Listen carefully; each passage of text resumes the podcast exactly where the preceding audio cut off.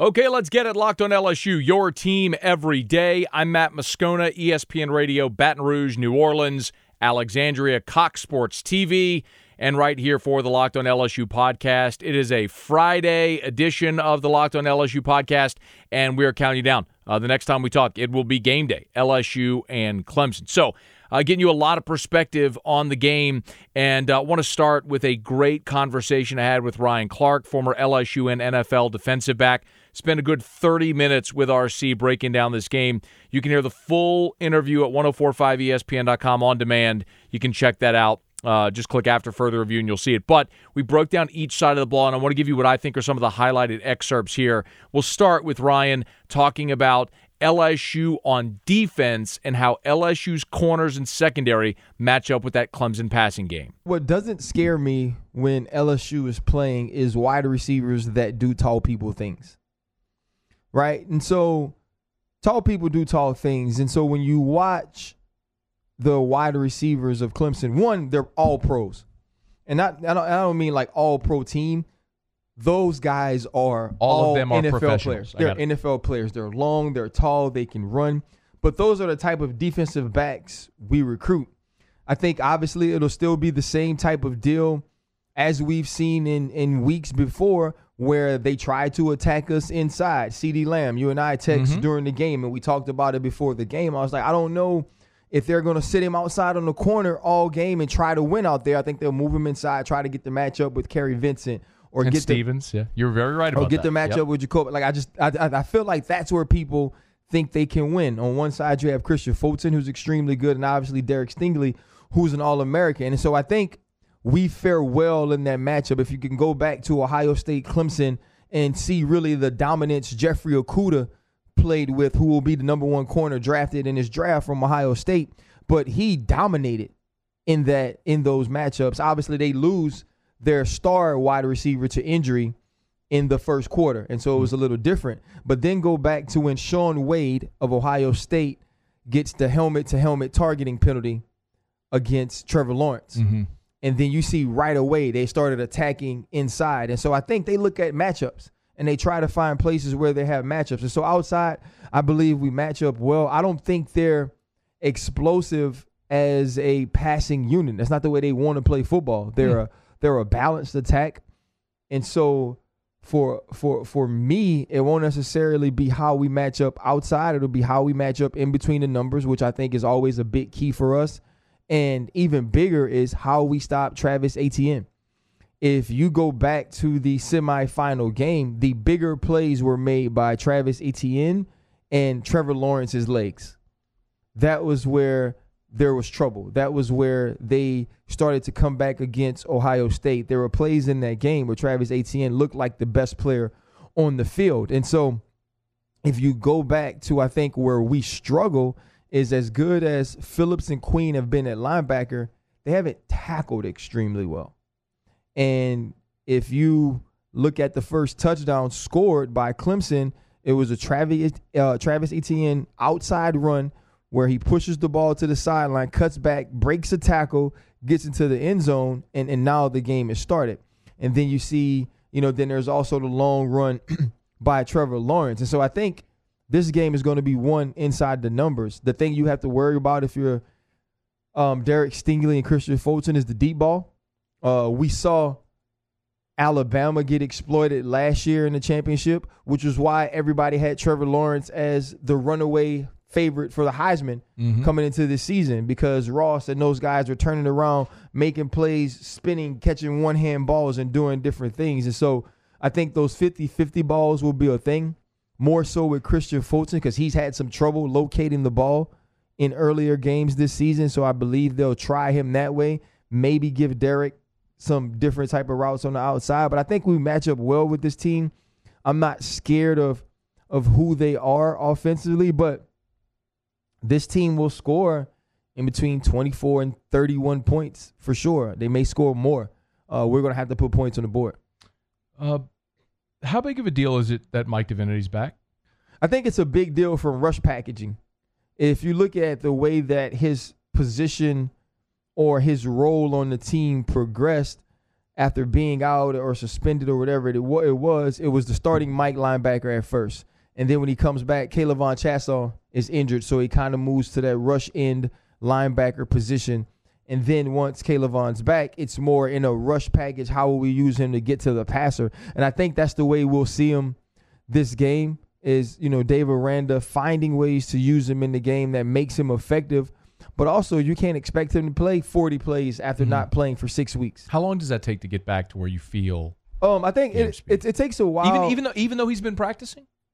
yeah, it, it'll it, it'll take a while if you have to play a whole game. Okay. It'll be nothing to play in packages, right? Once once you get in packages, it's like playing the first game of the season in college football because you don't have preseason Right. games. So it's okay. I'm jumping right in. I'm starting to do some things. But if you'd ask a guy to play 80 plays after training camp, everybody struggles, Mhm. and so he can't be in that position and two on that stage, right? That Adrenaline. That that stage changes things. You know, I heard the Star Spangled Banner a million times playing football. I only cried twice, and that was two Super Super Bowls. Bowls makes sense.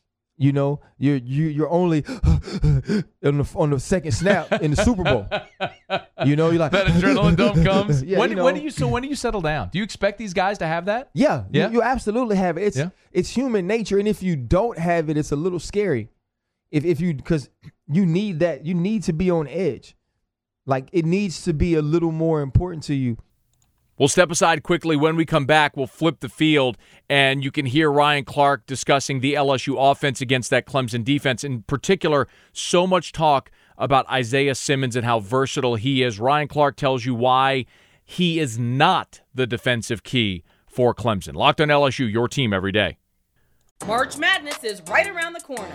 If you want to win your office pool, you need to stay caught up with all the college basketball action with the Locked On College Basketball Podcast. Every Monday, Andy Patton and Isaac Shade recap the biggest stories in college basketball, keep you up to date on the NCAA tournament bubble, and get you ready for the upcoming week of games.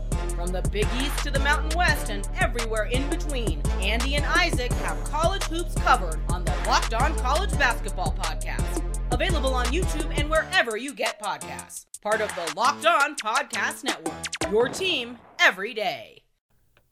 All right, continuing locked on LSU, your team every day. As I mentioned, Ryan Clark with us. Let's flip the field and talk about when LSU has the ball going against that Clemson defense. And I started, you'll hear him talk about Isaiah Simmons. Ryan does give his pick here at the end, but we started by talking about if Clemson and other teams have just stopped bringing pressure against Joe Burrow because he's been so good against it and how that might affect what Clemson does defensively and how LSU attacks them. Well, I think I think he knows where it's coming from, but they've also found he's more athletic than you think because he is a guy who can be a pocket passer who wants to be a pocket passer, but he's also a guy that scrambles to pass. Mm-hmm. And so go back to Georgia, you have a free Yeah. runner. That's not locating it. That's not sliding the protection. That's not making sure he's blocked. This is another four-star athlete that makes that play on over half of the quarterbacks in the country. But he misses on that guy, on Joe Burrow, twice, and it leads to a 70 yard pass to Justin Jefferson. You know what he is. And so he's sneakily athletic because he's a gym rat. They say he's He's a film room junkie. He's first. He's first into ops and last out. He's a grinder. He's an effort guy. Brings his lunch pail to work Brings every his day. lunch pail to work every day. He's gritty. He's tough. He's a coach on the field. Son of a coach. Son of a coach. I got all. I got them all for you. I got them all for you. I got all the Oh. cliches that go with that paint job. Oh man, that's so good. All All right, so Dude this, is a this, stinking athlete. does this mean LSU might rely more on the short passing game, Clyde in the passing game? No, I think I think LSU is going to do what LSU does. That's what good offenses do. And you remember how many times we sat in here early on in the season before we just figured out they gave zero Fs early on in the season, and I would always you would ask me about the keys, and I would say it's going to be Steve Ensminger being the new guy, being the guy he is all game when when it's clutch moments. Remember, we're going into Texas. I said if the Mhm. game's close, are they going to fold up and, and not throw it, or are they going to stick with who they are? Yeah. And they stuck with who they are. And we said that for like a couple of weeks until finally I was like, well, shoot, they're going to do what they do. every game. And so I think that's that's the way you have to play this game. Um, I think the difference is, right, when they look across, I I I would have to venture they had no respect for Oklahoma. And I do believe coming into the playoffs, the scary thing about Clemson was you didn't know how how good or how bad they were. Because you remember them having to stop a two-point conversion to beat North Carolina. You remember Trevor Lawrence throwing two interceptions against Syracuse, Mm-hmm. and you say to yourself, after that, they disappeared because nobody was watching those games. They dominated the rest of the season, and so you're like, I don't know how good they are, but what you know is that Hunter Renfrow, who is now a pro and actually pretty good, can't play on this team at Clemson Yeah. at wide receiver. You know that their running back has turned into something that not LSU, not recruiting analysts here understood. Nobody thought he'd get this thick, this Yeah. powerful. And so you know they had that. You know Isaiah Simmons is going to be a top 10 draft pick. Right? You know they have a corner He's a pterodactyl, man. That guy. wor- If there's one guy that worries me, it's him. because he's an alien. Yeah, pterodactyl, alien, however you Yeah, want to say. but you know why he doesn't worry me? why? Because where is he? Who is he going to cover? I don't know who. Tell me. None of them. Oh, he, can't, okay. he can't cover any of them. So do you have him a, as a rusher? Do you use him close to the line? So so here's the thing: when you watch Isaiah Simmons, what you see him do early is his role for that game. okay. So That's if they, so if, if he's down in the box early and he's blitzing and active as a linebacker rover type, then that's who he's going to be. If he's back in the deep end like we saw him against Ohio State in the slot, that's who he's going to be. It's hard to tell a kid go be all six of these things every game, mm-hmm. especially against a team like LSU. So Brent Venables is going to have something for him to do. He's going to have a solidified role that we'll find out very early. Here's what I know. Usually, whatever the role is, is something he does very stinking well. I know he's so good. What it can't be is go cover number two. Because if he goes out there, we are quickly going to realize as NFL scouts and as I'm doing the draft that he can't play nickel and he can't play safety because he's going to eat his face open. So what can he do?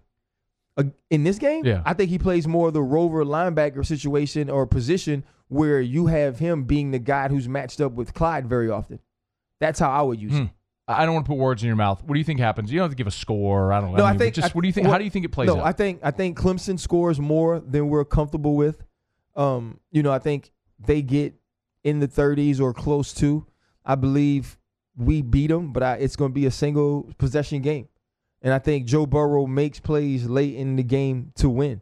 Um, if you look at the game against Ohio State, Trevor Lawrence showed up, and I think I'm more impressed with Trevor Lawrence playing quote unquote not great than I would have been if he passed the ball extremely well. Because he got hit, he had to show toughness, he had to put that hair in a ponytail or whatever he had to do, and he had to go out there and ball. He Man had to bun. run the football, and and so I'm more impressed with him. But Joe Burrow is a better college quarterback than Trevor Lawrence. Justin Fields drives Ohio State down the field, puts them in scoring position. A wide receiver doesn't stay with a, with a route, and he throws an interception. Our passing game don't work like that. If that's Ja'Marr Chase, Justin Jefferson, Terrace Marshall. They stay with that route. Joe Burrow makes the right throw. And I believe that's the difference in the game. We are a better offensive team than they are. And I think defensively, the teams are close. I believe they've dominated people. They were better than physically. They're not Mhm. better than us physically. So I believe it's a close game. It's an exciting game. And LSU wins. Remember, if you want to hear our entire 30 minute conversation with Ryan Clark, so much good stuff in there. It's at 1045ESPN.com. Click on demand. After further review, you'll see it. Or however you're listening to this podcast, just search 1045 ESPN Baton Rouge and you'll see the Ryan Clark content right there. Okay, we'll wrap up. Football analyst Mike Detillier gives his take on LSU Clemson next. Final segment here on the Locked On LSU podcast. Football analyst Mike Detillier joined us Thursday, as he does all throughout the year, and we broke down every angle of LSU Clemson. I specifically wanted Mike, from a draft analyst standpoint, to talk about the difference in that Clemson defensive line, which was so dominant a year ago, compared to how they are now, and if it's comparable to anything LSU's seen this year. And Mike also gives his pick.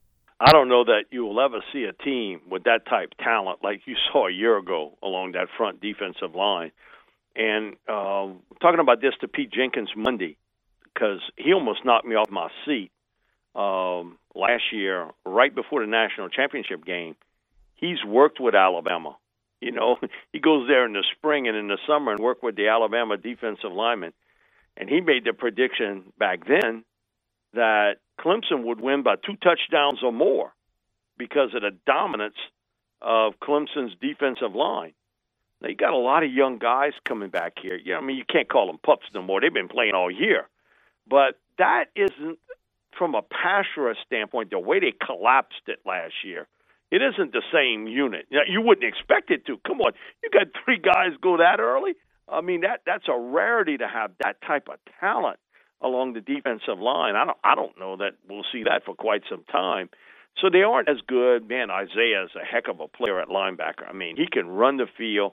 He's a bit of a hybrid player that's like a big, strong safety, can match up in the coverage part of the game, can run the field extremely well, but also, man, he's a guy that can blitz off the edge. I think that Clemson is going to try to blitz Joe Burrow. I, I think it's something in Venables I, with him knowing that if he's just going to get four up front, he's not going to get to Burrow. So he's going to have to send extra people. The problem with that is if you were doing that with a young player, uh, that might work. Uh, if you're doing that against Burrow, that's exactly what he wants you to do, because then he'll find that open man downfield, and um, they they try to match up a lot of one on ones, uh, you know, and they do a lot of coverage over over the top. I think one of the things to watch is can they match up with the running backs and the tight ends, because I think that's an area where I think LSU will try to attack them throw the ball out in the flat to Clyde and let him one on one with a linebacker or the tight end over the middle, uh, which they've used Thaddeus quite a bit in that area, and sort of open things up a little bit. But you know, there's been no team, with the exception of Auburn, and and that unit's really good. Where you got a lot of guys that'll be have their names called uh, in the NFL draft uh, off of that front for Auburn no one's been able to get a lot of heat on Joe. And so I think Venables' deal is we just can't play coverage. That that's not going to work. We got to upset his launch pad, and that would mean to blitz him. And I think trying to blitz him inside, um, and and just try to get in his face and and force him to make a throw a little bit off balance. Uh, good luck with it. Everybody's tried, you know, one little bit in the piece of that, but I think in today's game, uh, you know, when you look at it, how you cut it up, if you blitz an experienced quarterback, that's right up his alley. That's what he wants to do. And can the Clemson cornerbacks match up against LSU's receivers? You can't cover forever. So the, the matchup is really that. It's LSU's offensive line going up against Clemson's defensive line, and I suspect extra pressure. I think they're going to try to come with a linebacker or a safety to try to disrupt Joe's timing of throwing the football downfield. But you can't, it's unfair to a certain extent. Now, I've been asked about it a million ways to compare that defensive line of a year ago right. to today. My goodness, them guys is getting a pretty good paycheck in the NFL. you know, man, you know, and, and these guys, they do have experience, but they don't have the caliber of defensive linemen that they did a year ago up front. That that was a special unit, and, and they just physically took over that game against Alabama. Yeah. Uh, you know, they, they took over after a while. That they weren't going to let Tua uh, do what he normally does, and that's sit in that pocket and throw darts. Mike is compare that Clemson defensive front seven to a team LSU's faced this year. Uh, I think they're better than Alabama's defensive front seven. Okay. Um, I would compare it. I think they're bigger, but similar to Florida. Okay. I, I think that would probably be uh, because Auburn's to me the best they've played all year long, and I think when after Monday they'll be the best they played all year long, uh, front seven wise. I would think more Florida, uh, speed, the ability to get after the passer, um, and you know one of the things Grantham does, and with Todd, he's famous for. It. Yeah, he likes to send four guys every once in a while, but that fifth guy comes from out of nowhere. Either he's off the edge or up the middle, or you never know where you're going to get it. And Todd's deal is, man, don't worry about the run. Play that along the way. Just get to the quarterback. Um, you know, they didn't have a lot of success against Joe either. Uh, but I think that's probably the best comparison. Though I think Clemson's a lot better on the offensive side of the football than Florida is. So we'll get to the off eh, the, the Clemson offense against the LSU defense in the next segment. But one more, let's talk about the Clemson secondary for a bit here and what the talent looks like back there, how they might match up on LSU's receivers. They've always lost people early, similar to LSU, Alabama. I mean, they lose Ohio State. Uh, you could throw they're in the mix every year. They always lose juniors early, and and some of the guys that they lose are not first and second round picks. Some of these guys go in the fifth, sixth round of the draft, um, and so it's a cultivation. And I've heard Dabo say it. It's a work in progress because you got to know what you're doing back there in the secondary.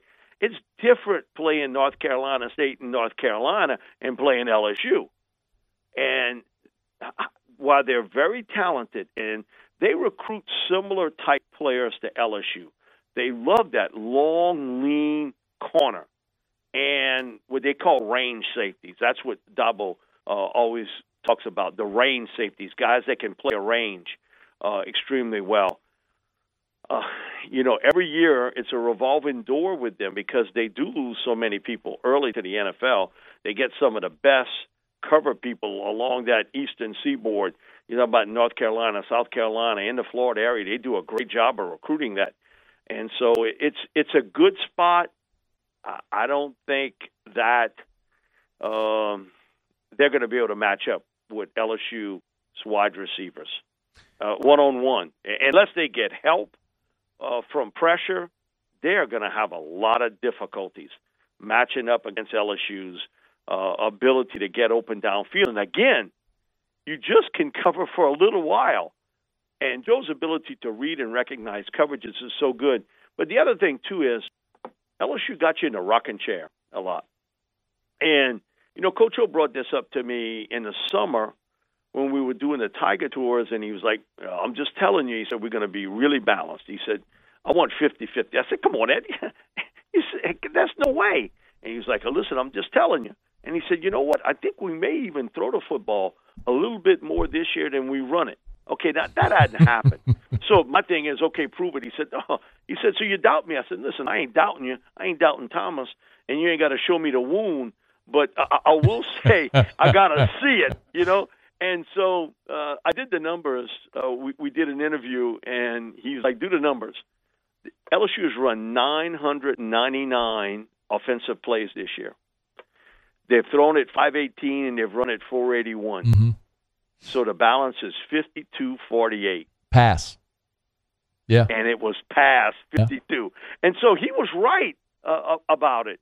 And I think that that's a big part of that success. And one of the things he's preached over the last couple of weeks is we're not getting away from what we've done. Come on, that has worked so well. Why would we get away from that? And he's always wanted that power running game. But I think one of the things they've added this year is the ability to throw the football to the backs coming out the backfield, almost like an extended handoff. And that's what they've done with Clyde. He's been terrific doing that. And now, also including the tight ends. But when you think about it, almost a thousand plays, and yet 518 to 481. That's about as close to 50 50 as you're going to get. I mean, you know, because, you know, most teams, when you look at their numbers, it's going to be, you know, in today's world, it's going to be much more, unless you're Kentucky, it's going to be much more throwing it than it is running it. And yet, he got exactly what he wanted. He got the balance in that 52-48 edge, and and they've held that. And Matt, I think when we're going to look back at this season, that is going to be such a huge key when you got people like Jefferson and Chase and Terrace and Moss, you know, and Sullivan and Dillon, you can and Racey, you can go on and on. Why wouldn't you use all that talent?